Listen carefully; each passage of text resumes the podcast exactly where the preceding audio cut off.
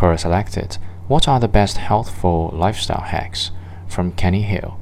Following are the healthy lifestyle hacks you should consider. First, when you're at a restaurant, wash your hands after giving order because the menu is the dirtiest thing you can touch. Second, when feeling depressed, do some cleaning.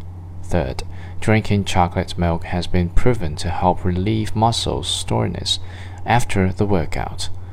Fourth, gargle salt water after taking meal if you are unable to brush.